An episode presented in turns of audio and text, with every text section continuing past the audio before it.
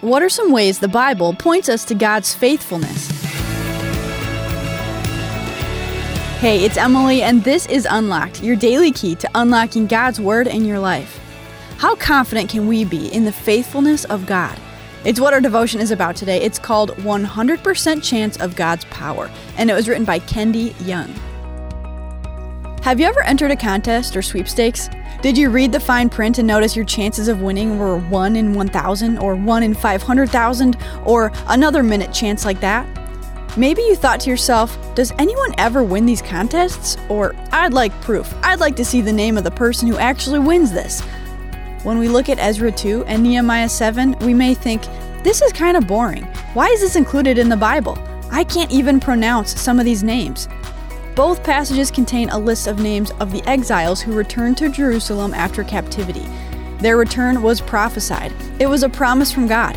While the Israelites were in exile, living as captives to the Babylonians, God used the prophet Jeremiah to promise his people he would someday free them from their captors.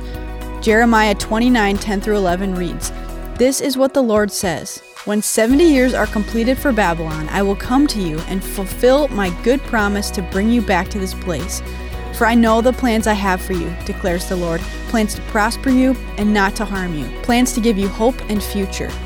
You can view the list of names in Ezra and Nehemiah as proof or evidence, a reporting of the individual people who experienced God's love and power through the fulfillment of His promise.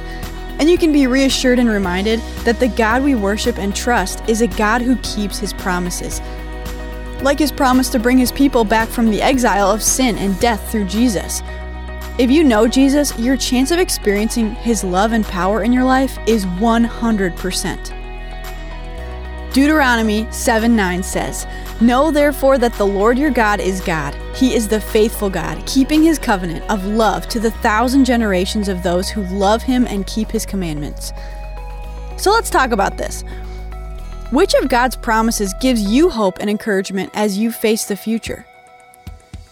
Have you witnessed God's power and love in your life?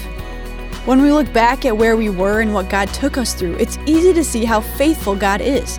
So spend some time doing that today. And do some reading on your own too. Check out Ezra 2, Nehemiah 7, and Jeremiah 29 10 through 11 to keep God's Word alive in your life. Thanks so much for listening to this episode of Unlocked. Hey, Christmas is almost here. Maybe you're going to have a couple weeks off of schoolwork and a little extra free time. What a great time to try your hand at writing an unlocked devotion.